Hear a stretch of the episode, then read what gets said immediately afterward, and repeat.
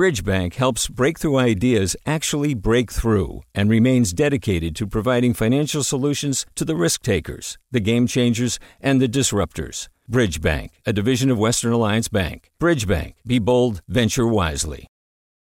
Hey, it's Avery Trufelman, host of Articles of Interest. And I've got to say, I've been a fan of KQED ever since I was a little kid and I would come out to San Francisco to visit my grandma. It was just what we'd always turn on every time we got in the car, every time we were making dinner and turning on the radio. Was always KQED.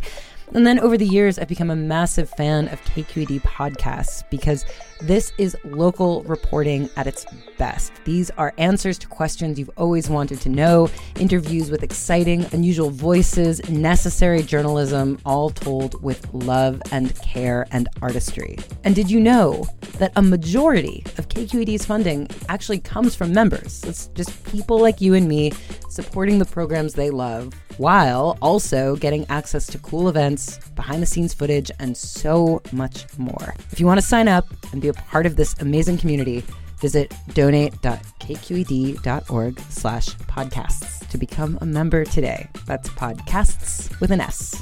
Thank you for listening and thank you for your support. From KQED.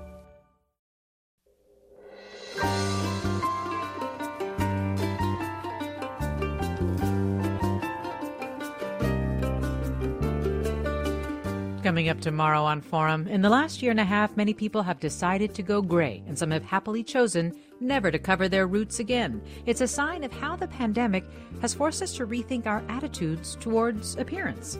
Have you embraced the silver? Tell us why by leaving us a voicemail at 415 553 3300. That's 415 553 3300. To listen to past shows and subscribe to our podcast, visit kqed.org/forum. For the latest updates on our programs and guests, find us on Facebook and follow us on Twitter. We're at KQED Forum.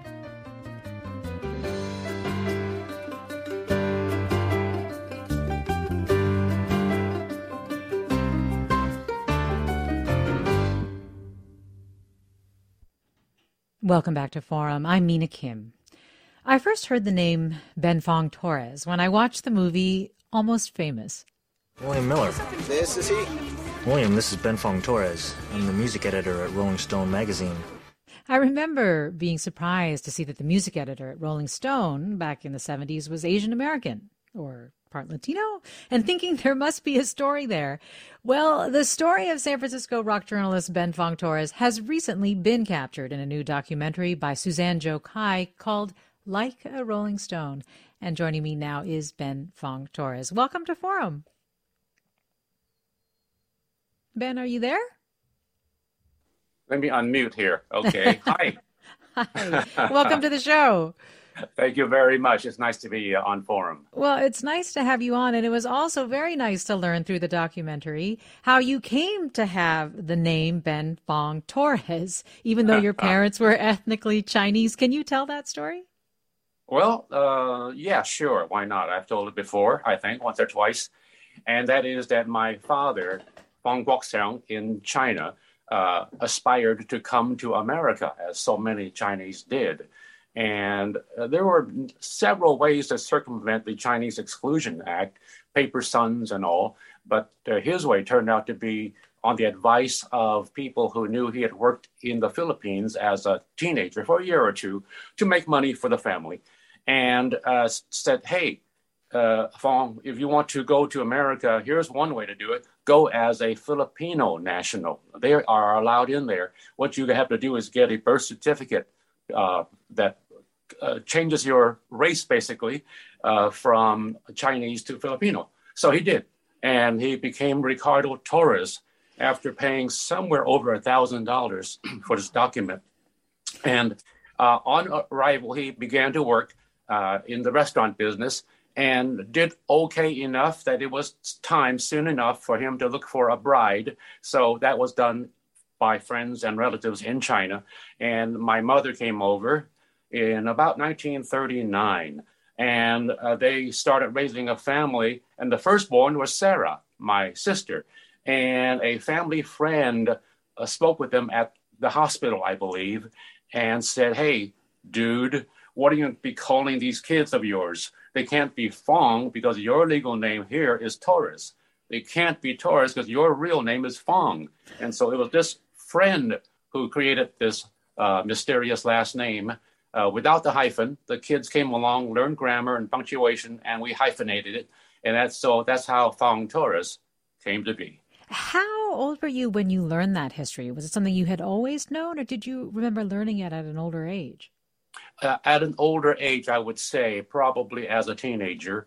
Uh, throughout grammar school, we had no idea. And um, so, whole, I don't know, my parents would make up uh, stories saying why we have Torres in the name because they didn't want us going around school spreading the word that he was here illegally. So we had to kind of stay hush about it until, of course, as teenagers, we, we rebelled and found out what the real story was. And we still kept it a secret most of the time uh, with, with friends and, and uh, whoever else we ran into. Well, the musicians and entertainers that you interviewed found it cool. Do you feel like that sort of, um, you know, hard to place sort of heritage, often called being sort of an outsider, helped you break the ice with artists who sort of saw themselves as outsiders too? Well, that's a perfect point. Uh, thank you. Yes, uh, I think it was a, it was a way of of um, not binding, but just connecting um, because I was seen as an other as well as them. They on the entertainment level, me on the uh, reportorial level. Mm-hmm. But uh, this guy walks in and he's not a white guy, you know? And so right away, that makes a difference.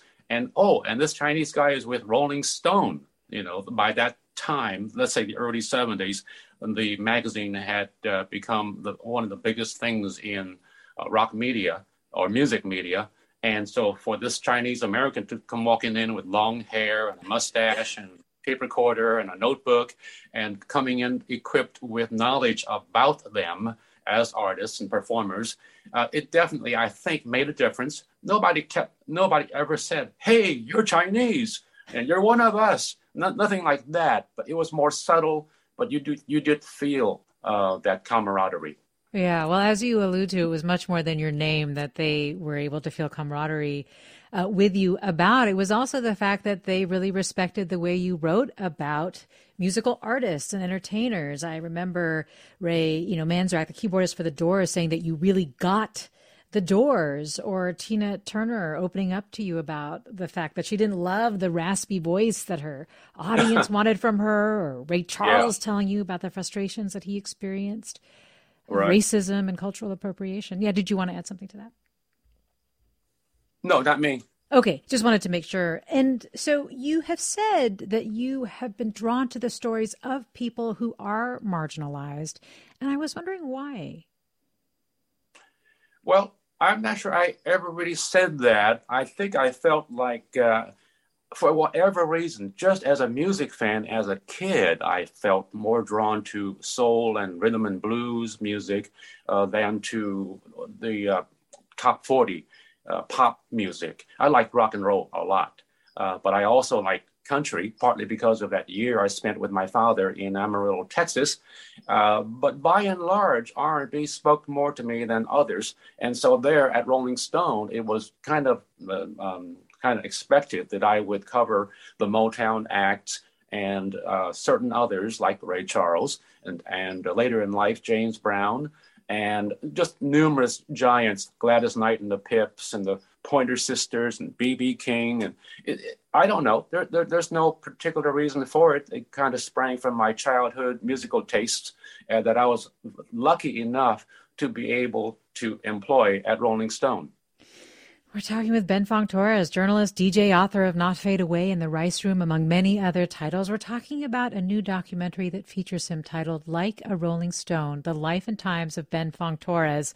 And if you are a fan of his writing, tell us what who is a musician that Ben Fong Torres introduced you to or a Rolling Stone interview that has stayed with you. You can tell us at 866-733-6786. You can, of course, ask your questions or share thoughts on Ben Fong Torres uh, at 866-733-6786. You can email us, forum at kqed.org, or get in touch on Twitter or Facebook at KQED Forum. I want to play a clip from the documentary. This is of you describing who you were in high school and why you think you were so well suited, or what made you potentially well suited for journalism. Remember that when I was able to go to a party uh, in high school, for example, I would often wind up asking people questions and never talking about myself. I think I felt like, what's there to say about bussing dishes? And so I began to just kind of take notes on other people's affairs and events and news. And that probably led to the choice to be a writer about other people's stories. Ben Fong Torres, I was so struck by that comment that you made because I have felt sort of similarly in some ways that mm-hmm. Have you examined that feeling? You do say there, I felt like what's there to say about bussing dishes, but have yeah. you connected that to other parts of your life or other ways that you felt as an Asian American growing up in the U.S.? I think I've gotten over that uh, lack of confidence. I do have some stories to tell now. Uh, so uh, thank God for Suzanne Joe Kai for letting me do that. But uh, you know, I remember a couple of yearbook entries. You know, we signed autographs at the end of the uh, senior year, and there were a couple of girls who reminded me how I uh, spoke with them at parties. And, and and I had gained their confidence, and they would tell me about their own romantic troubles. Well, since I had no romance, that was no problem for me, and I became some kind of a uh, like a like a counselor for them. So it wasn't just me taking note of their activities uh, and and and their problems or whatever. Uh, it was offering a, a, kind of I don't know why they would think I would be able to offer advice. I had no experience, um, but uh, they, you know they they enjoyed those times we had a chance to, to converse outside the classroom at a party or two uh, when I was allowed to go to one. And so I think I can draw a line between those experiences and becoming a reporter, asking questions and being empathetic and um, making a connection, trying for a conversation rather than a, than a straight ahead question and answer session. Uh, questions um, were never my thing. So that all came, I think, from my teen years. But I don't know that I uh, still have those inclinations. Well, certainly those skills were something that really built Rolling Stone. And I was surprised to also learn just how early in the magazine's life that you became involved and how much you were credited with really turning it into the magazine that could make or break a career. Can you talk about what Rolling Stone was like when you started? What stage it was in? Oh, God. It was just this uh, tabloid newspaper um, with uh, one color along with black and uh, 35 cents, I think it was. And uh, my roommates were all involved in or getting involved in media and music of one sort or another. And so we all glommed onto the paper. It was staffed only by about maybe three people and a part time accountant. Uh, Jan was counting his money early, Jan Wenner, and uh, because he had so little of it, you know, it started on seven thousand dollars investment from himself, his family, and Ralph J. Gleason, the um, uh, noted jazz and pop critic for the Chronicle. That's how they started it. So when I uh, got there, and well, how I got there was that a roommate of mine who worked with um, music uh, bands said um, that, there was this free show down at the park on Steiner Street uh, that afternoon, uh, in, in a day or two, promoting a movie being made by Dick Clark about the Haight Ashbury. So I thought, what? Dick Clark from American Bandstand doing the hippies story. Uh, this I've got to hear more about. So I called Rolling Stone, the offices, and uh, said, Do you know about this? And they did not. So I wrote what amounted to what would be called later a random note, just a few paragraphs about this event and the movie uh, that it was um, um, connected to. And that pretty much opened the door. And I began to pester them with more story ideas and when KMPX, the original uh, freeform rock station, went on strike, uh, I called Rolling Stone and offered uh, help because I of my love of radio and having been on it for a little while, and so that started my work for Rolling Stone as a freelancer. That was spring summer of 1968, and it uh, was a year before Jan uh, wrote me uh, a note on a pay stub and said, "Come have lunch with me and uh, let's talk." So then he hired me to be basically whatever I thought needed to be done. There was no particular title. I think I might have begun as just an assistant editor and then news editor and then associate editor and then uh, senior editor and uh, like that. And uh, it was pretty fast moving. And I must say that in the midst of that work, putting out a publication, a growing one every two weeks, I had very little sense of my status as a an Asian American being uh, at a, uh, a, pretty much all white um, magazine staff. Uh, all of us were pretty much uh, intent on getting this thing out every two weeks and doing the best work we could, given what we had, the tools we had. And so that, that was that's where I was at. Later mm-hmm. on, years later, people would take note of my ethnicity and um, express their pride and, and, and compliments and questions. But in the early going, it really was not a, a, a big deal, and it wasn't for a long, long time. Well, this listener writes, I remember how Rolling Stone had the definitive interviews of musicians. If you wanted to know what someone like Elton John really thought, you'd go to Rolling Stone. Thanks to Ben Fong Torres for elevating the music. That's who we're talking to, Ben Fong Torres, about the documentary Like a Rolling Stone, the life and times of Ben Fong Torres. Uh, you're listening to Forum. I'm Mina Kim. That documentary is by the filmmaker Suzanne Joe Kai, and I'd like to invite Suzanne into the conversation now. Suzanne Joe Kai, welcome to Forum. Hi, Nina. How are you? I'm well. I, I read that this documentary was like 12 years in the making, a real labor of love. Tell me why it was so important to you that Ben Fong Torres' story be told. Well, it started off as a, you know, I said, I just finished a 28 minute short film, No Sweat. And I said, this is going to be two years tops. And then I started to do the research, and every bit of research uh, was a revelation and I actually blocked out the whole world, didn't want to read anything, didn't want to see anything. So I wouldn't be subliminally affected, you know, by what's out there already. And then when I did the deep dive, then I came back, took a big breath and said, okay, what's out there? I couldn't find what I found because I was talking to insiders, insiders at Rolling Stone, and insiders at the uh, uh, rock stars, the music industry, the community, his family. And then I t- took another deep breath. I said, wait, this story is missing. I mean, Ben's got a great, great books out there. He has an autobiography, but the connection I wanted was from his personal to his professional life at Rolling Stone. So that's what took so long, and and uh, uh, and I'm glad I, I did. I know I was very I was wondering why is this taking so long, and then the next interview I would do was be another revelation. So I'm glad uh, we got it this far and it's done. Well, Pete tweets, we were um, actually, this was a tweet that we received about Ben Fong Torres' 1974 Rolling Stone interview with Bob Dylan. In that article, Dylan says there's always a need for protest songs. You just got to tap it. And Pete notes we sure could use a protest song right now. So there's an article that stayed with somebody. Let me go to Greg in Oakland. Hi, Greg. What's your question? Hey, good morning. I just wanted to say, first of all, thank you, Ben, for all of your writing. I grew up going to Tower Records and grabbing BAM magazine and reading David Gans and grabbing Rolling Stone and reading you as much as I could. I loved it. I wanted to ask you, what's the one interview that got away? What's the one you mm. wish you could have done that you didn't get to do? And I'll take my answer off the air. Thanks, Greg. Ben? Well, Greg, thank you uh, very much for reading and remembering. Um, there, there really wasn't the one that got away. I think the closest would be my teenage idol, um, Elvis Presley.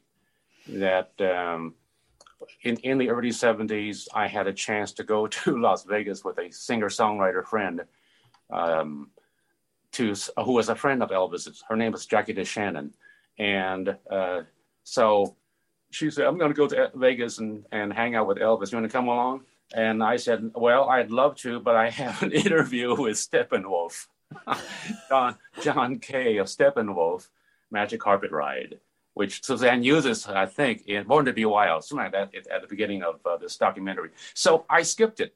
And she came back and said, "Oh wow, you missed out, man. We were we hung out in the uh, kitchen of this hotel and and talked all night, and so that was my shot at the king, and I blew it." Well, what a great problem to have, though. Wow, tough choice. Um, well, Yes. Suzanne, yes, Suzanne Joe Kai, really quick, as we just have about 30 seconds or so left.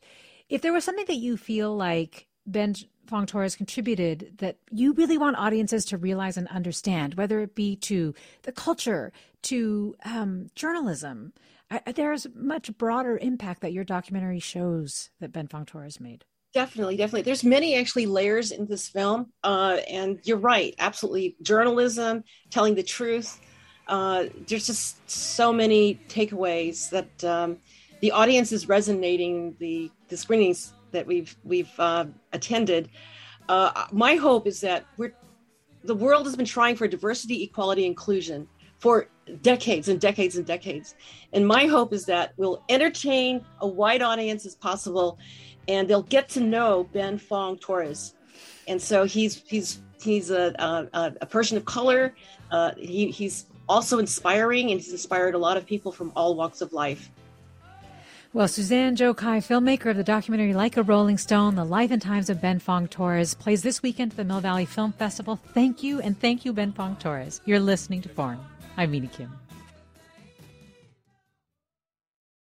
Funds for the production of Forum are provided by the members of KQED Public Radio and the Germanacos Foundation and the Generosity Foundation. Support for Forum comes from San Francisco Opera. Set 10 years after a school shooting, the critically acclaimed opera Innocence takes us into a complex emotional journey where our understanding of innocence and guilt is constantly upended. Kaija Saariaho's ethereal score collapses the past into the present as a community of survivors grapple with how to move forward. Don't miss the highly anticipated American premiere of Innocence, June 1st through 21st. Learn more at sfopera.com. We've all got those parts of our house where the internet just won't go. Well, if you had wall to wall Wi Fi from Xfinity, you could worry less about dead spots. Because with wall to wall Wi Fi from Xfinity, you get fast speeds, reliable connection in every room, and power for all of your devices, even when everyone's online. That's wall to wall Wi Fi only with Xfinity. Restrictions apply, not available in all areas, actual speeds vary. All over the country, We need to improve reading in Wisconsin. schools are changing the way they teach reading. I'm calling for a renewed focus on literacy. We have gotten this wrong in New York and all across the nation.